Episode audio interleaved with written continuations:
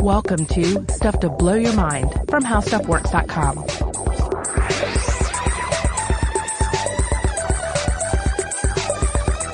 Hey, welcome to Stuff to Blow Your Mind. My name is Robert Lamb. I'm Christian Sager. And I'm Joe McCormick, and it's the day after Halloween here in the How Stuff Works office. How was your Halloween, guys? Fabulous. Yeah, I had a good one. Uh, I had to go hunting for like an actual Halloween experience though, cause I, my wife and I got dressed up and we took the dogs out for a walk and no one in like a, like a mile radius of our house was, was really celebrating Halloween. You're not saying hunting, hunting. I Well, was I was- hunt. You don't seem like a hunting I was hunting of guy, Christian. humans. That's what you do on Halloween, right? For fun. Yeah, but, yeah. but not hunting Yeah. them for fun, hunting them in hopes of But uh, finding fun. exactly, and I prefer the ones that are in costumes because they taste better. so we had to get in the car and drive to a suburban neighborhood where there was like full on Halloween going, and it was great.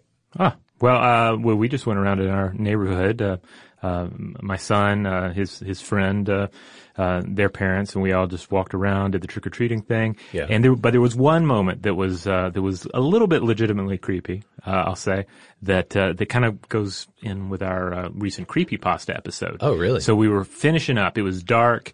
Uh, you know, one or two houses left, and there are a lot of kids on this particular street that we were trick or treating on. And one of the kids turns around and he points past me uh, behind my back and says, "says He's dressed as Slender Man." And Oh. I look around, and there's clearly nobody dressed as Slender Man. There's like nobody even tall enough to be Slender Man. Yeah. And it like left me confused for a second. And I, for, for a, a, a, brief moment, I considered, is he seeing something that only children can see?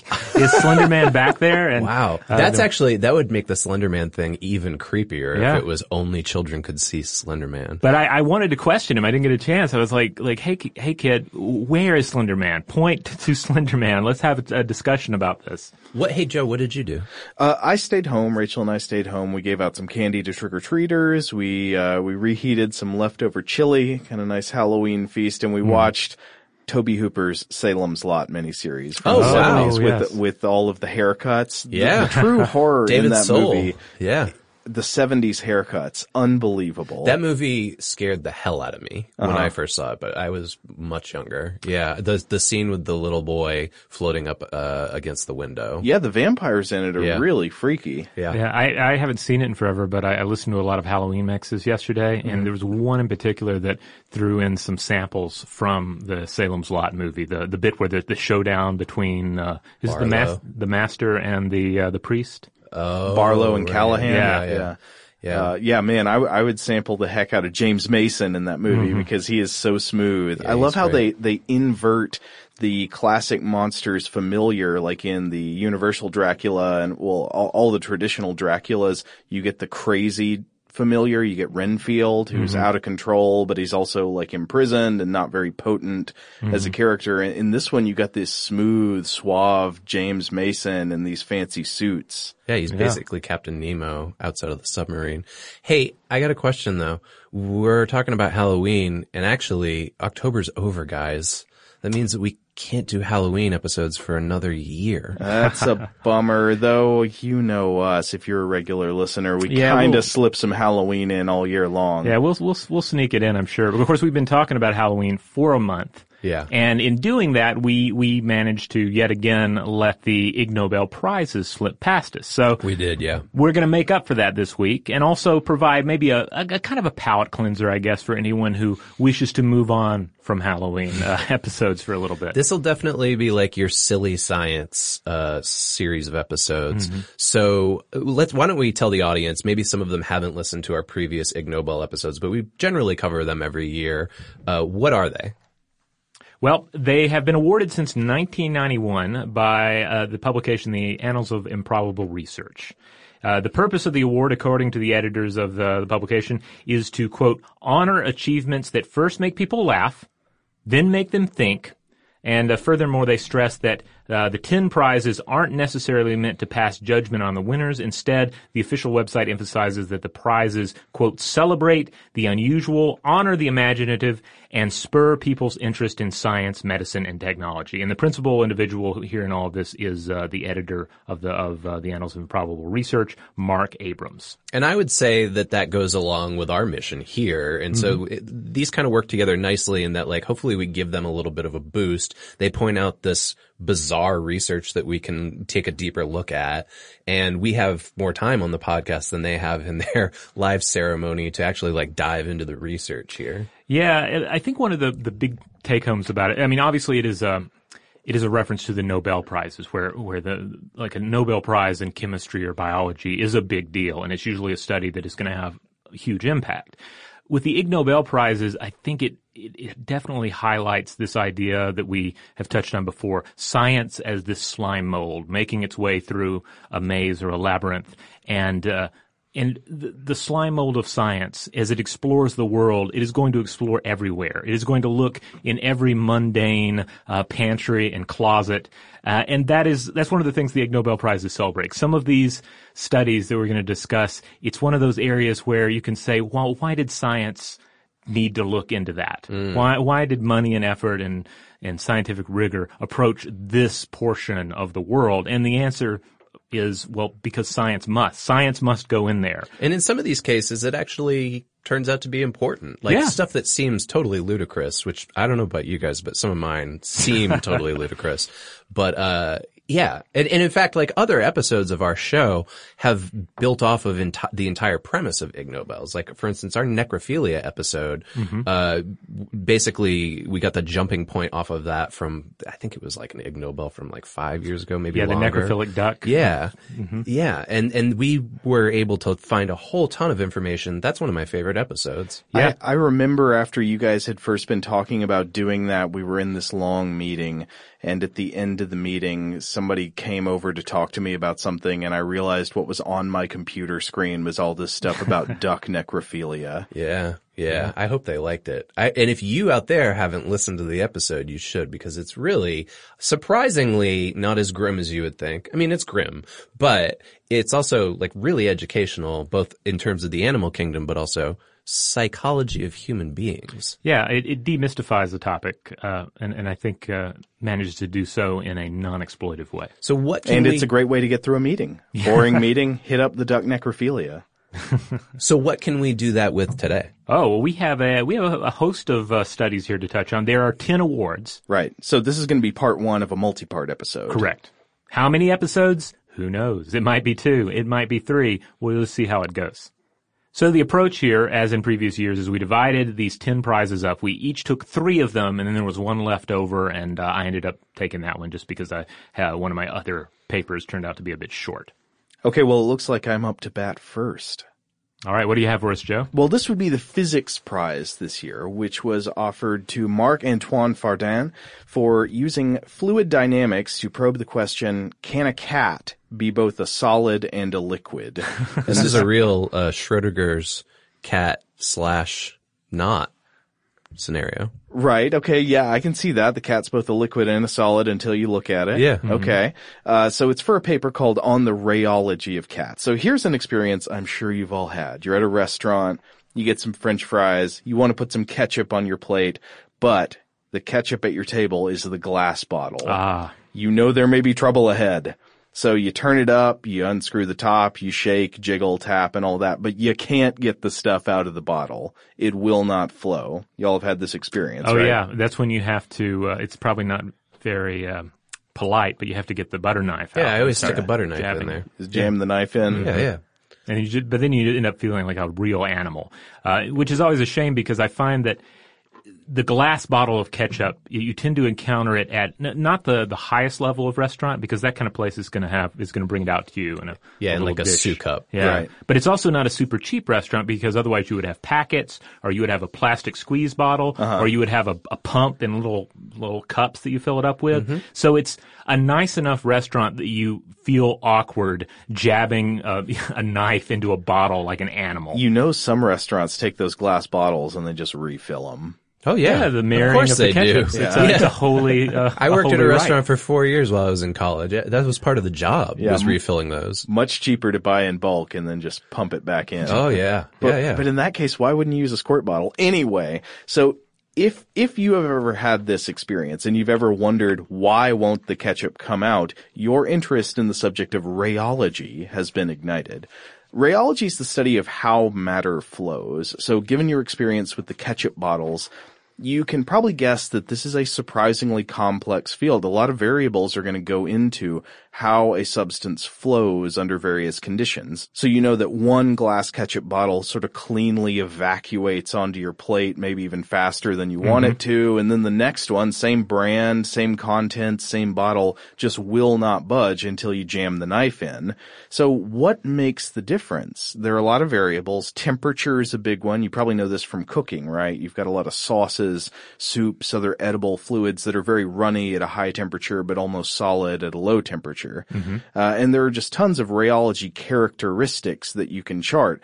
Exactly uh, how does a flowing material react to different types of substrate materials? Like how does it flow on glass versus on some other type of material? Uh, or how does it, uh, like how far will it bubble up off the lip of a container before it overflows? There are all kinds of questions like that. So the measurement of a material's ability to flow is known as rheometry.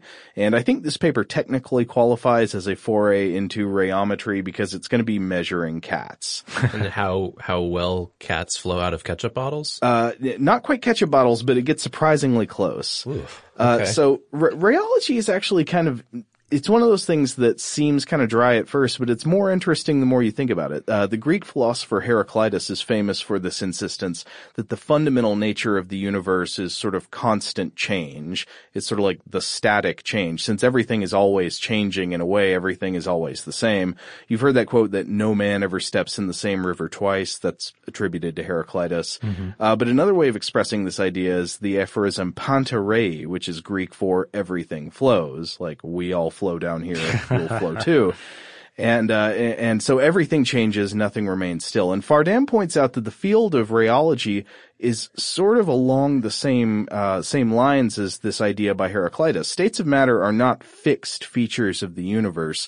They are expressed, uh, through a matter of time. So eventually forces act on every mass of particles to make those particles deform or flow in some way.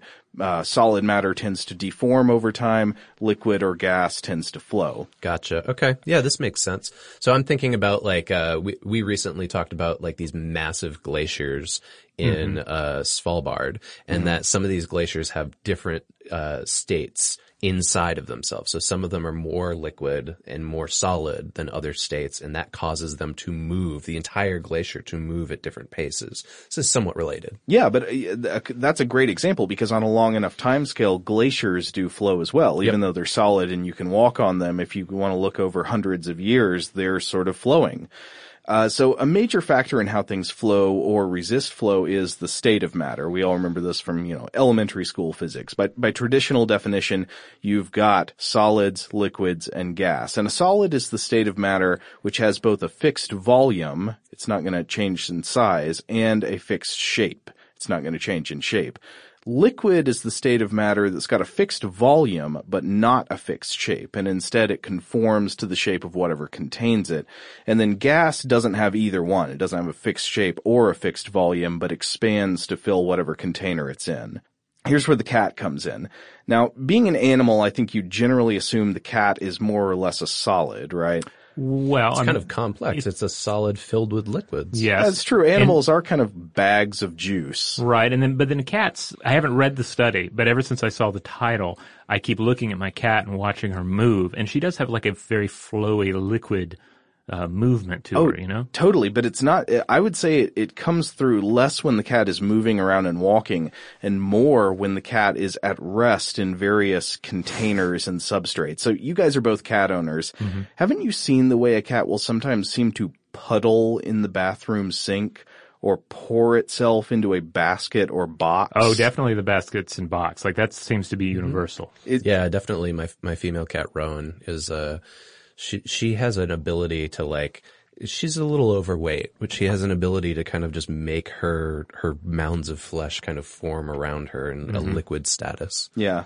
I mean, I remember this for, I've seen lots of cats that love to just sort of, n- not just get into depressions and cavities in various types of containers, but seem to fill them perfectly to every edge like a liquid would. Uh, Right. So that inspired some people on the internet to make posts like cats are liquids. and then Fardin is basically like, I saw a thing on the internet that said cats are liquids. Let's find out. so he essentially takes a bunch of photos of cats and analyzes them using the criteria of rheology, the same way you'd measure, say, a mass of ketchup or paint or mud to understand the way it flows. Uh, a cat in a jar, a cat spread across a lot of bars, a cat in a basket. And what follows in the paper, I would say, is mostly just a bunch of in-jokes for rheologists, but I do think it's kind of interesting. Uh, the, the results are obviously that cats can have some unique rheological properties, combining apparent features of both solids and liquids. Okay. But wouldn't that be true of basically any mammal?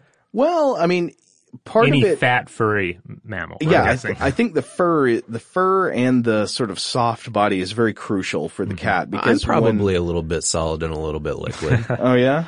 I'm like what? Like seventy percent of my body is liquid. Well, I mean, we are pretty much blood bags, yeah, Yeah. But I would say something about the shape of your body. So imagine yourself trying to get into a sink or a box or a basket and just fill it the way a cat appears to, like a liquid. Yeah. It Well- doesn't seem quite as easy for you and me, right? This Well, is one true, of the yeah. things about cats, of course, is that they are extremely flexible. Yeah. And, uh, and, and then they have these sort of various resting states that they'll go into, these kind of uniform, uh, uh, you know, resting states. So there's, there's, uh, I like to think of it as you have the bread, uh, shape where the cat, Right. you know, kind of tucks its, uh, legs in and it's Cat kind of, bus. Yeah, Yeah. Kind of cat bus the shape. cat loaf. Yeah, the cat or a cat loaf, you could call it. There's also the bagel in which they curl up. Uh-huh. And then there's one, there's one, I, I think most of them do this, but my cat Mochi definitely does this one where she just kind of like lays like she's been hit by a truck or something, you know, Yeah. where it's just, just completely sprawled out. Uh, but all of these, they, they do look like different animals in these different shapes. And it's really hard to nail down exactly what the shape of their body is. Yeah, yeah. Uh, but- I, my flesh isn't as loosely hanging off of my body as, as it does on my cats. Right, yeah. On cats, you feel like you can just move it all over the place. And the mm-hmm. fur really helps also. The fur Yeah. Gives the illusion that there's like a much more body there than there actually is. And that part of the body obviously can be deformed into almost any shape. That's why when you give a cat a bath, it is like one of the saddest things ever because Right. they're miserable, but also they lose this ability you're talking about. Right, so that's part of the thing. A shaved cat would not appear to be a liquid in the same way a very furry cat is. Mm-hmm. But I, I, I think it's, it's pretty funny in the paper. Like a lot of these are obviously, a lot of these things he says in the paper are funnier if you are a rheologist or you're familiar with all these concepts. But they're still pretty funny even to an outsider. Like one is a picture of a cat in a basket and it's a very small basket. So picture a large cat in like a small french fry basket Okay. and it's it's gathered up into the basket, clearly filling it entirely, but puffing out over the top and mm-hmm. hanging over the sides. And he analyzes this photo by saying, quote, cat on a super philidophobic substrate showing a high contact angle. Another one, he's got a jar turned on its side with the mouth facing out and there is a kitten pretty much completely filling the jar and he says quote tilted jar experiment showing the yield stress of a kitten so the yield stress would be like what kind of stress has to be put on a mass of liquid before it flows out of a container at a certain angle. So for example the the ketchup in the bottle uh, a lot of times the ketchup will not come out of the bottle because you have not adequately met its yield stress in whatever form it takes in the bottle. Here we've got the the kitten will not pour out of this jar because its yield stress has not been met. So while this is funny, right, Uh-huh. and it's written to be funny, it also seems like it's probably important because it illustrates the principles of rheology in a way that, that basically backs up how well they work. Yeah, I think that's a good point. I would say that this paper seems to me to be jokier than most of the other papers we're looking at this time. Like he actually does do some math in the paper and actually applies the rheological principles, does real analysis, but it's mostly, I think, just for the purpose of being funny, especially to other rheologists. Mm-hmm. But I, I think it matters, and, and he mentions in the paper some ways in which it might matter. Like one thing is that cats are unlike most other types of liquids you would measure the flow of because they are self-powered and self-moving. And there are some analogies here to other things that you might actually want to study. Like, uh, studying the flow of self-powered materials does matter in a lot of scenarios like studying the movement of large packs or flocks of animals or studying the flow of crowds of humans under various constraints. And th- this is sort of me extrapolating because I think that would also come into some different kinds of fields other than rheology. There's probably, you know, such a thing as just studying crowd dynamics, but But hold on, I got an idea of how this connects. Okay, so remember that movie World War Z yes, with the zombies like zombie flow, basically yeah. exactly. Like the zombies like came together as like a hive mind and could like didn't there was even one point where like i think they turned into a hand or something something dumb like that right? They formed Yeah. structures kind of like fire ants You're talking about the movie. the movie not the book at all yeah. Uh Well, they would climb walls by piling themselves up against the wall and then scaling over. yeah exactly and so you could let's say you were one of the cgi operators on that film and you needed to figure out how they would flow Uh-huh. you could probably use the principles of rheology applied based on something like on crowd dynamics Yeah, right? possibly. Well, I mean, I would say that crowd dynamics, studying the flow of crowds and other self-powered uh, types of flow could have real consequences in, say, designing environments. For example, crowd crush and trampling are real things that happen when you get a bunch of people together in a place and they start flowing in a non-optimal I way. I did an entire brain stuff episode on the the science of crowd crushes. And yeah. so I think maybe like understanding self-directed flow of biomaterials, whether it's a single animal or lots of animals acting as a pack, could help us better, maybe, maybe better design public spaces to accommodate sudden human crowd flow without leading to tragedies. So cases where, say, a, a large group of people are screaming and flowing out of a movie theater. Yeah. And also cases where the blob is flowing out of the same movie theater after them. Uh, both both of these would be opportunities for rayology. the rheology. rheology of the blob would be a great Oh, yeah. paper. That's Yeah. what this guy should write next. oh, I, I bet somebody has done that out there. I bet that's one of those things you could find. But to your point about just raising awareness of rheology, I think that's a, a great case in point. On this show, I do not believe we have ever discussed rheology before, and here we are. Yep. Discussing Right. it. Well, I, I think we should commit now. We should try to find at least one really truly interesting rheology topic to cover within the next year. Okay. Yeah. Maybe the blob. All right. We're going to take a quick break. And when we come back, we will jump into another 2017 Ig Nobel winning study. All right. We're back. Robert, what do you have for us? All right. So this one, this was actually the first one that I, I snagged uh, from from this year's offerings uh, because it is a paper that I have covered before, kind of ad nauseum, uh, because there is a Stuff to Blow Your Mind podcast episode, I believe, that touches on this. There was a video, and I'm pretty sure I did a blog post as well. Oh, I remember this. Mm-hmm. Yeah, yeah, yeah. Okay. The uh, the title of the the paper is "Female Penis, Male Vagina, and Their Correlated Evolution in a Cave Insect," and this was a current biology paper paper from 2014. I gotta say, first of all, for our listeners, there's an image that's inserted here in our notes for Robert's referencing. Insert is a good uh, yeah. description. Yeah. It is very difficult to tell what is happening here, but it is also very easy to imagine what is happening here. It's just these, uh, organ-like structures flowing into and out of each other with a male and female symbol on them. It looks somewhat insectile or maybe there's just hair on everything. I can't tell. Oh, it is a, it is a Cronenbergy uh, world that Yeah. this uh, this image uh, tempts us with. So basically, the reason uh, that this uh, the study was highlighted previously, the reason it won an Ig Nobel uh, uh, this year is because it concerns sex the sex swapped world of cave bugs, which I think we can all get behind. Um, so specifically, we're talking about Brazilian cave insects of the Neotrogla genus. Uh, we're talking four distinct, distinct species here, and they mark the first documented example of an animal with sex reversed genitalia.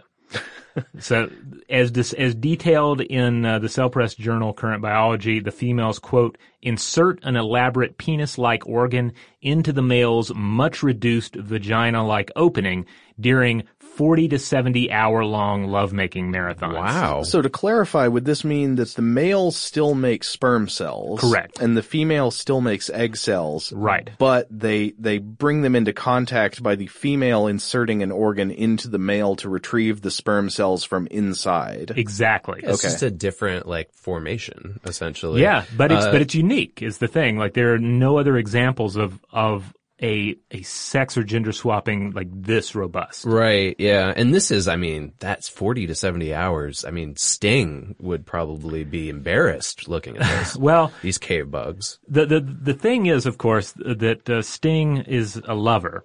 And uh, I think lovemaking is a bit uh, anthropomorphic when you're talking about insects. Yeah, I, I, I kind of agree, yeah. Yeah, uh, because the the insect world is pretty brutal, and the lovemaking world of really the lovemaking world of a lot of organisms is fairly brutal.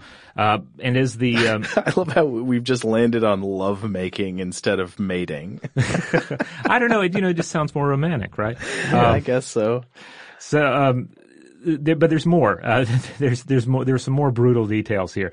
Uh, as the team of Brazilian and Japanese researchers discovered, the female inserts her phallic gynosome into the male, and then the sex organ inflates, hooking a bevy of spines into the male's body to anchor the two insects together. Now, this is not the only organism with penis spines. No.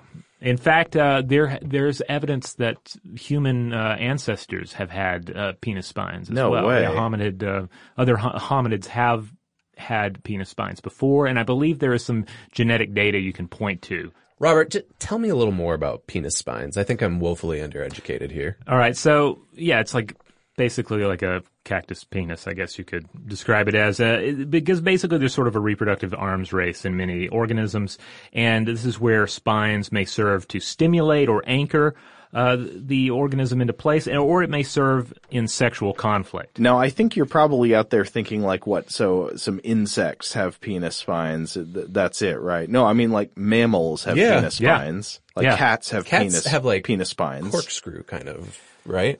Yeah, humans should wake up every day and just be thankful, you know, for a number of things. But one of the things on the list should be that we don't have to contend with penis spines. Um, in, in this case of the the, the cave insect, uh, the researchers think that it may have other functions uh, aside from just anchoring it into place. It might have a role in genital stimulation or or in or quote in inflicting harm. So it's it's kind of hard to figure out. That, you know, it's, it's like the the Brundlefly told us. Uh, there's no such thing as insect politics. It's all Yeah. it, it- and uh, So wait a minute. Like this could be a sex organ or a defensive or offensive weapon. well, only insofar as it plays into the the the war, the continual battle of sexual reproduction. Yeah, the, when I, whenever I've read about this in the past, it's been a biological uh, survival mechanism, I guess. And, and it's this is horrible from an ethical standpoint of humans, right? But the idea is that the one without the penis barbs can't get away. If Right. they do not want to mate with the one with the penis barbs, once the barbs are attached, they're kind of stuck. Right. So I think that's what you mean by the inflicting harm, right? That it's it's sort of along the lines of, uh, if, if these were human beings, we would be referring to this as like a, a masochistic act. Now, the, the, the gynosome in this case, it, again, it does not deposit material uh, like a ma- male penis. There's no semen coming out of it. There's no sperm deposit. Instead, this uh, gynosome, it receives sperm uh, as well as capsules of nourishment, sort of a gift or a bribe to encourage uh, lots of mating. We see this in a number of different uh, um, insects typically. The spiders too. Like Yeah. they're the spiders that create uh, uh, little wrapped up gifts. Uh, the males bring them to the females to encourage mating. Though sometimes they bring them something empty to trick them. So this is essentially like a an inverted vagina dentata. You could think of it that way. Yeah. So the, the Wait, would it be inverted? Would it be an extroverted vagina dentata? Maybe that's yeah, that's probably the correct uh, terminology. No, to it's use probably here. not. I don't. By the way, also vagina dentata is something that we've covered on the show separately. That that that, that was a joke. That's not actual like biology. I guess that you would say it's kind of eversion, I believe. Sure. Yeah. Everted, yeah. Yeah, it was like the turning, the turning out of a pocket. And then Yeah, that's exactly what I was pocket. thinking Yeah. of. Yeah. Yeah, it's uh, it's it's very complicated to try and sort of fit the the uh, the Tetris uh, uh, equation here uh, in one's mind. Genital Tetris. Now that uh, that act of gift giving that we were talking about, the nourishment, uh, the researchers have argued here that this is likely what drove the evolutionary development of the female penis, the gynosome, here to begin with. Uh, again, getting into this phallic arms race. Oh, okay. Okay. Now, why is it funny? I think that's pretty obvious. Uh, it, because it is a study that involves sex and the idea of a female organism penetrating a male organism. so sex teehee. Yes, bas- basically that's that's it. and it's it's benign violation. well, yeah, as long as you're not one of the the male cave bug. I guess. Right, yeah, But, yeah. But yeah, it's it's basically just a a funny uh, sex headline, right? But it, it is still important. It's uh it it's I think it's such a startling reversal of everything we've come to expect from sexual reproduction. And as the researchers point out, the reversal here is is in the quote rapid evolution and diversification unquote of genitalia. So male genitalia is usually the one to develop quote, coercive adaptations, while female genitalia remains relatively simple. Uh, plus, it's the females doing the competition here for males and their seminal gifts. So the biological reser- reversal re- results in a very robust behavioral reversal. So perhaps with this particular species, there's more females than males, or there's some kind of a, I don't know if sociological is the right term, but there's a there's a setup in which like they have to compete for the the attention of the males in order to reproduce. Well, it sounds like the females would be the ones doing the, the courtship uh, Yeah. activities. Right. Yeah. And, and it's, it's interesting to, to look at that as like to say that the biological reversal and then that reverses the behavior as well. Okay. Uh, Eh, I really like this study because I think flipping things around like this, it shows us that sexual reproduction is all about just the combination of these two things and the form those things take and all the behavior and culture associated with it is merely a product of natural selection. Yeah, yeah, that's interesting. And it makes me sort of think like where's it going as well, not just with insects, but with like all species, you know. Although for the most part, I mean, for the last like million some odd years, most of our species have stayed the same reproductive wise, but things can change. Well, and it also especially when we start changing ourselves. It's also one of those studies that just raises the possibility, like, what if, what if things had gone the other way? What if we were in a world where the vast majority, uh, almost all um, organisms that engage in sexual reproduction, uh, entailed a, the, the female penetration of the male, Yeah. Right. and uh, and we were looking at a, a weird cave bug that did the opposite. Right. Yeah, yeah, exactly. Yeah. It does put it all into perspective. Yeah. All right, we're going to take a quick break, and when we come back, we have one more study here for you from the 2017 Ig Nobels. All right, we're back. So I'm going to take us from inverted genitals to an entirely different place. This is the Peace Prize for the Ig Nobels this year. Uh, and it revolves around the didgeridoo. You guys familiar with the didgeridoo? Oh yes, Yeah, I'm actually. can our producer Alex insert the sound of a didgeridoo in here so that our audience kind of gets an idea of what we're talking about?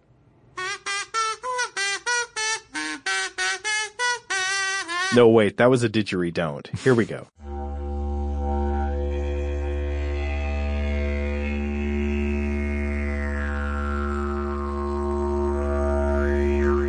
And if nothing else, I think everybody should recognize that sound from any like Australian exploitation film where something mystical happens. What now? Was there a bunch of didgeridoo in Howling Three: The Marsupials? I feel like there was. I mean, if there wasn't, it was a, that was a colossal failure on their part. Well, if there was, those marsupials would sleep better than most people. no way. Yeah, we've got some facts here, folks. Didgeridoo playing as alternative treatment for obstructive sleep apnea syndrome in a randomized control trial. That is the paper that I am talking to you about today. The essential idea here is they demonstrated that regular playing of the didgeridoo is an effective treatment for obstructive sleep apnea and snoring. Huh. So, do either of you guys snore or do you have sleep apnea? I don't have apnea. My dad does, but I snore a decent amount. I have I have relatives who who have um, snoring issues, but yeah, I don't have it myself. So have you ever thought to yourself like, eh, what if I just played the didgeridoo a little bit more? Would that make it better?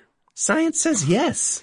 So this is the the play the like you're playing the didgeridoo music to settle down for the evening, or you're listening to it, or you just have having it in your life. It doesn't even have to be right before you go to bed. Oh, I'll, I'll explain. Okay. So these researchers, they took 25 patients who had apnea or hypopnea in, in an index between 15 and 30. That's, you know, a, a measurement system that they use for like how bad these conditions can get.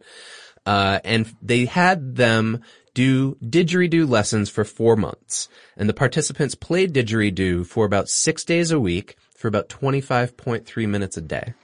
And it significantly improved both their and their partner's sleep disturbances. Now we might wonder, like, what's the biological function here? Like, what is going on? Well, okay. Sleep disorders of this type, they're caused by the collapse of the upper airway. So the most effective intervention is usually what's called positive airway pressure therapy. So that's like when you see people who have the mask they go to sleep with I think that so, provides yeah. positive pressure. Yeah, to Yeah. be honest, like when I have sinus problems, what I end up doing is just pushing on my, my sinuses around my nose. I think it's a mm-hmm. similar effect, but this is obviously like more methodical than Okay. what I'm doing. Okay. Uh, for some patients though, that's not suitable. So they need other interventions. The researchers involved in this experiment, they had heard, just heard from a didgeridoo instructor. He said, Hey, uh, my students and I, we've had a complete reduction in our snoring and we're not sleepy during the daytime after we've been practicing didgeridoo for several months. Huh. And they thought, wait a minute, is this because didgeridoo is training the muscles in their upper airways? So, okay, they set up this methodology and they recruited patients at study centers in Switzerland. Then they randomized these patients into an intervention group and a control group. And then they excluded candidates who were currently trying out that positive airway pressure therapy and any drugs that act on the central nervous system, as well as anybody who was trying to lose weight or weighed too much or drank too much alcohol. Because all of these things could be contributing factors. The patients in the intervention group took the didgeridoo classes and they learned the following things. I've never played a didgeridoo before, so I didn't, this was new to me. Uh, circular breathing is a technique that enables you to maintain sound for a long period of time by inhaling through your nose while maintaining airflow through the instrument itself and you use your cheeks as bellows. Okay. So this is like the first kind of important part of this. And then the second is to optimize the complex interaction between your lips, your vocal tract, and the circular breathing I just mentioned so that the vibration in the upper airway is more readily transmitted down to the lower airway. Well, I guess one thing to keep in mind here is that with, with didgeridoo music, you don't hear a bunch of uh, you know staccato. You don't hear you don't hear uh, da da da da da. You hear long droning tones. It's and- sustained. Yeah. Yeah, yeah, exactly. Which I imagine also helps contribute to this, right? Now I've got a question. Are there any drone or doom metal bands that incorporate didgeridoo? There have to be. There have to be. I'm, I'm almost positive there is. Yeah. And, but uh, do you think they're from Australia or somewhere else? I don't know. You get into a, an interesting area where it would be like a like an an, an Aboriginal uh, subset of Yeah. drone music, kind of like traditional drone music. like what happens when you run a didgeridoo through an orange amp? I mean, I have to admit, like most Sunn O))) records sound like they have didgeridoo in the Oh, yeah. background anyways. But, uh, so here's the thing. How do you measure this? Well, it turns out there's several indexes to measure the effect on sleep. And so they brought these patients in, they gave them these indexes as surveys, and then they uh, used cardiorespiratory sleep studies on them. Uh, and finally, they gave the patients just a generic health and quality of life survey just to find out, you know, what's all going on, making sure everything's working the right way. They found this. The patient's quality of sleep actually didn't differ significantly between the people who played didgeridoo and the people who didn't. But their partners reported less sleep disturbances. ah, They also observed a significant effect on, of the didgeridoo playing on apnea or hypopnea. Uh, and so actually when they compared this to the positive airway pressure therapy, they found they're similar, but the didgeridoo has a slightly smaller effect. But essentially, like if you're out there and you're listening and you're like, oh, this is a problem for me, and maybe you have to wear one of those masks at night or something like that, maybe play didgeridoo instead. Like, you know what it reminds me of Or, is well, uh, we would say obviously follow your doctor's recommendation, but uh, Yeah. but yeah, at least try give didgeridoo a try, maybe. Yeah, yeah, yeah. do do both. Well- hey man, imagine how well you'll sleep if you do One both. of the great things uh, about the didgeridoo uh, that I've, I've picked up on is that even if you don't play it or you never play it, uh, it still looks great propped up in a corner. Sure. yeah, Right. it's always yeah. a discussion starter. Well, I was thinking about how this reminds me of, and this leads us back to cats. We've done um, some research into cats before on this and on brain stuff, talking about uh, cat purring and the function Oh, yeah. of cat purring as like a method of healing both the cat and maybe people who are on the cat or like the cat's laying on or something like that. And So the didgeridoo kind of made me think the same thing. Like there's some, there's an act of the vibration that's, that's working on here, but obviously also they're building up actual muscles and hmm. responses inside the respiratory system.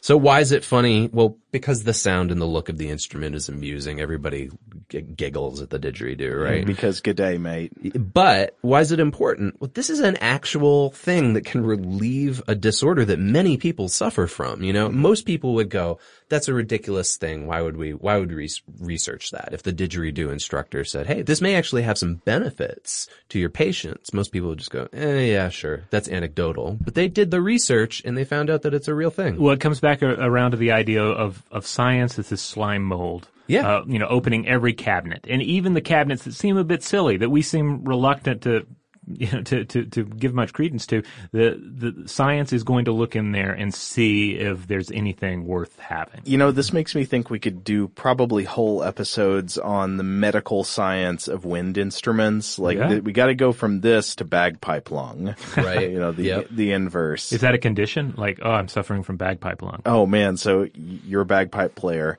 and you maybe it's actually not funny because this has literally killed people. Oh, man. But yeah, bagpipe lung is a thing that uh, where your bagpipe becomes infested with fungus without you realizing Because as you're you're continually in- yeah Yeah. as you as you're continually experiencing this constricted airflow through this fungus filled cavity, you are feeding all of these uh, these horrible particles into your lungs, and people don't realize what's going on, Mm-hmm. and it can kill you. Oh, man.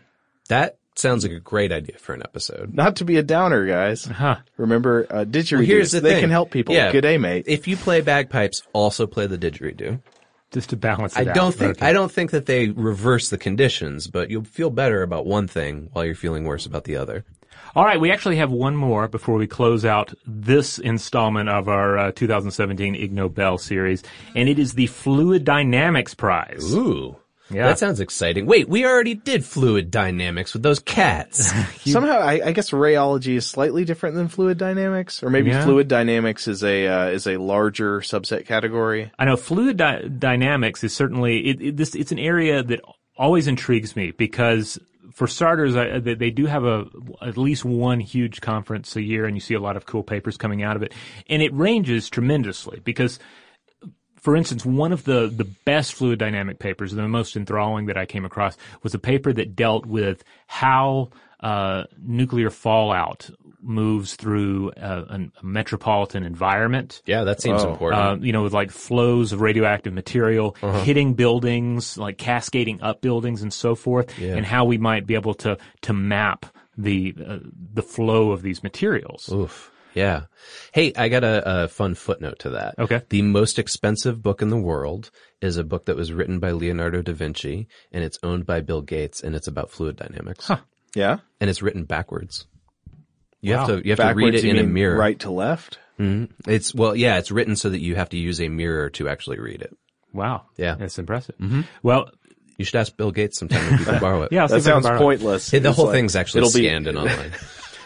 well, you know, but but one of the great things about fluid dynamics is that yeah, it it, it certainly touches on some some rather grandiose topics, but it it also is just everywhere around us. Like I I have not looked up a study about this, but every time I'm making a smoothie in the morning uh in the blender, I think about fluid dynamics. And like somebody out there has surely applied some serious scientific thinking to what's going on with my blender, like how Yeah. how the stuff blends, or in many cases doesn't blend, how you end up with that section of smoothie on the top that's doing nothing while the bottom part is swirling around. I would imagine You like need a better blender. Smoothie Well, yes, King or obviously. whatever those like chains are. Like those Smoothie King's the one we have here in with Atlanta. the big square looking uh, yeah, blenders. they yeah. must have like uh, scientists on their teams whose whole job is to figure out like how well these things can come up through straws. I've read about this. I think the best solution is to stick your hand down in there while it's going. Oh. really? Yeah.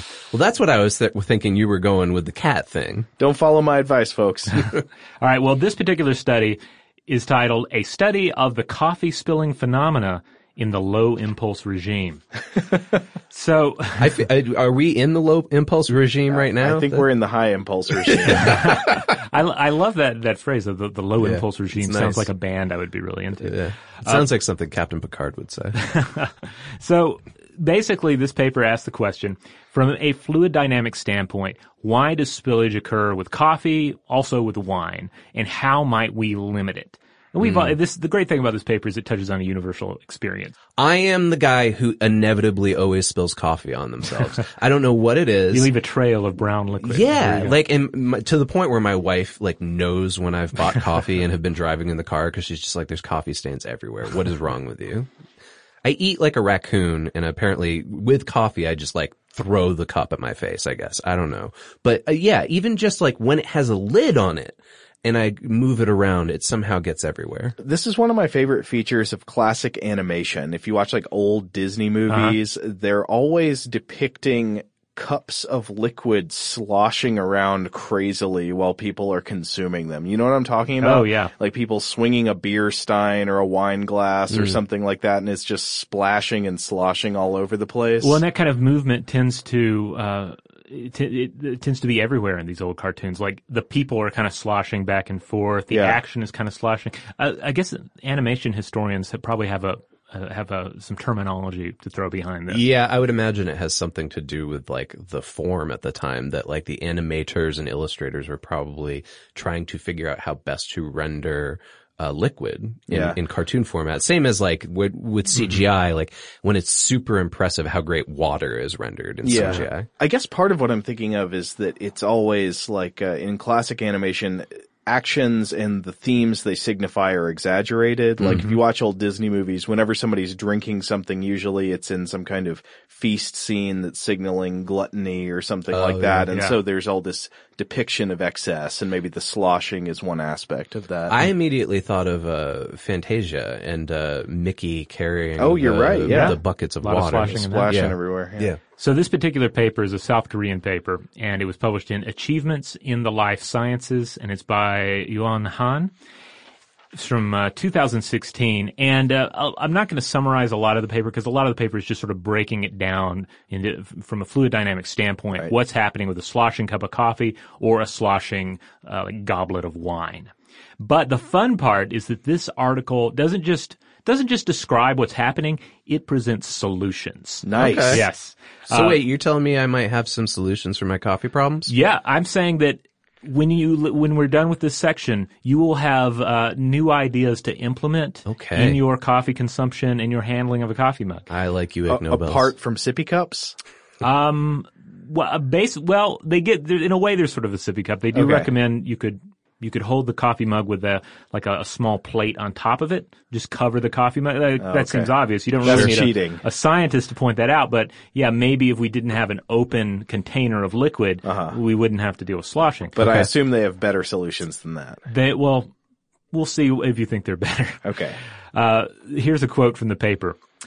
Moreover, we showed that either walking backwards or holding the, cu- the cup with a claw hand posture led to significant changes in the driving force frequency spectrum, suggesting a method to suppress uh, resonance. So, Wow. one of the ideas here is yes, simply walk backwards with your coffee mug. Okay. Um, but the other is, and I have a, I a feel like I would spill even more with that, but okay. I'm, I'm listening. The other is to have your make a claw with your hand, Yeah. and hold the coffee mug uh, top down. Not bottom up. Right.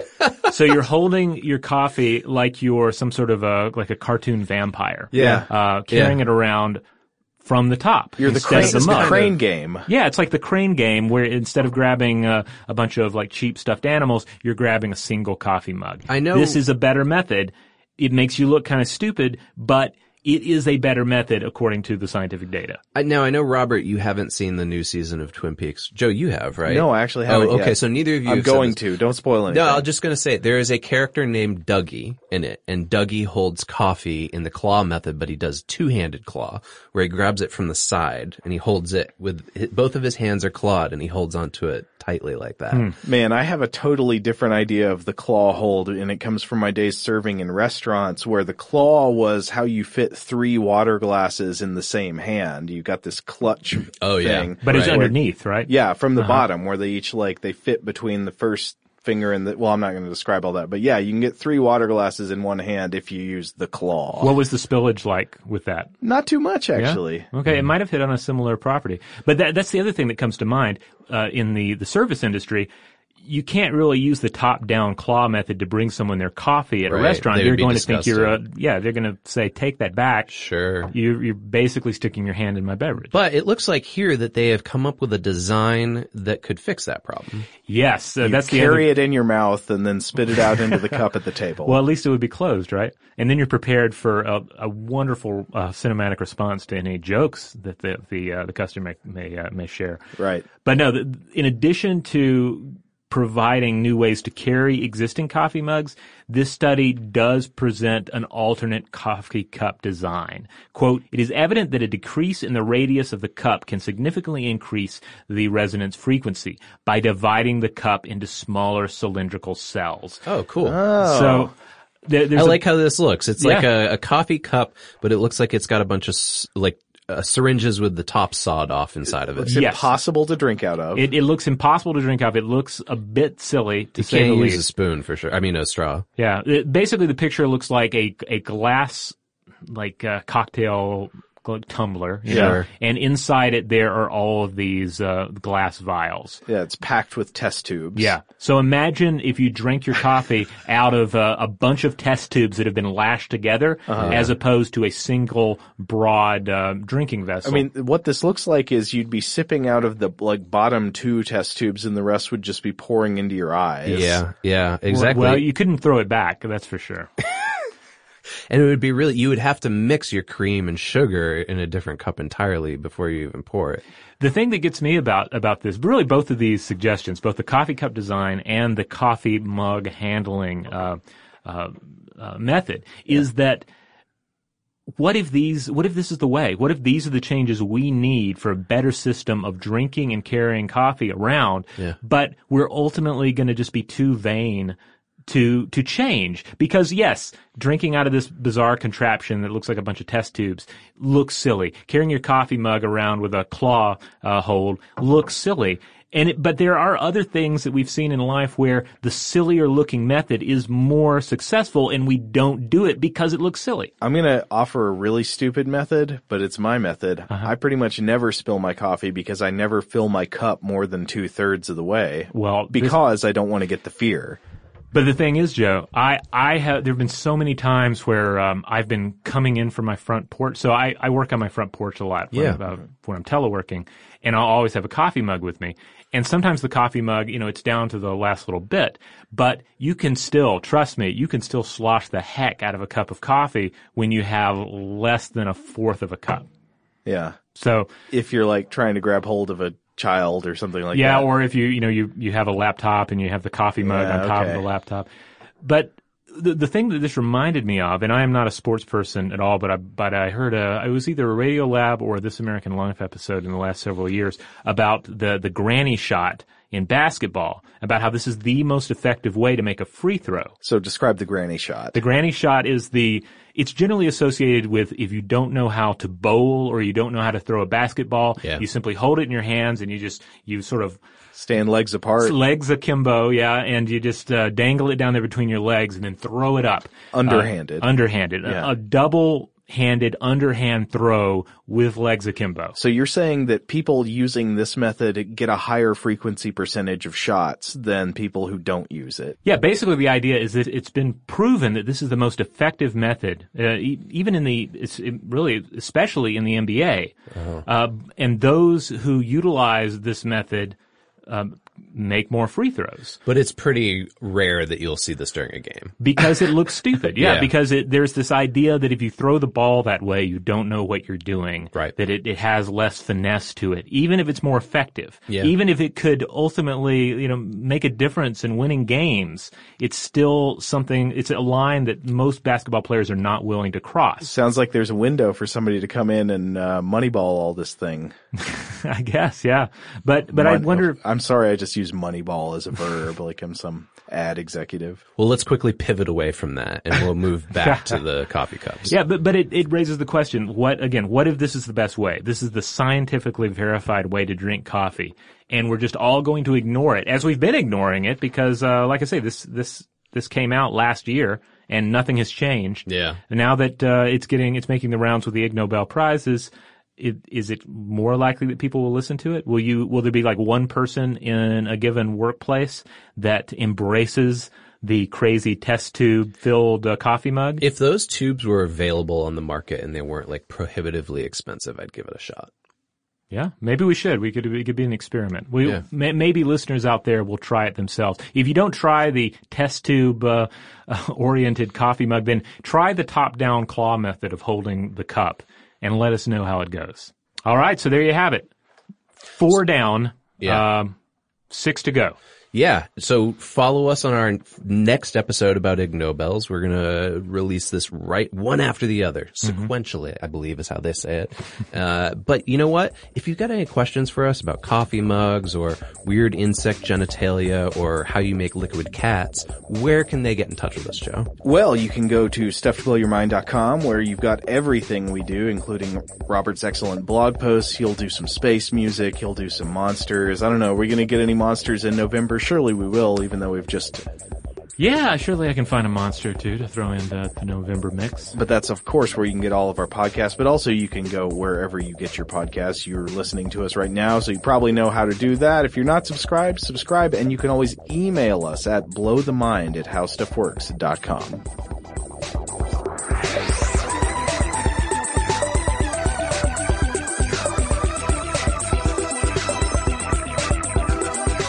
For more on this and thousands of other topics, visit howstuffworks.com.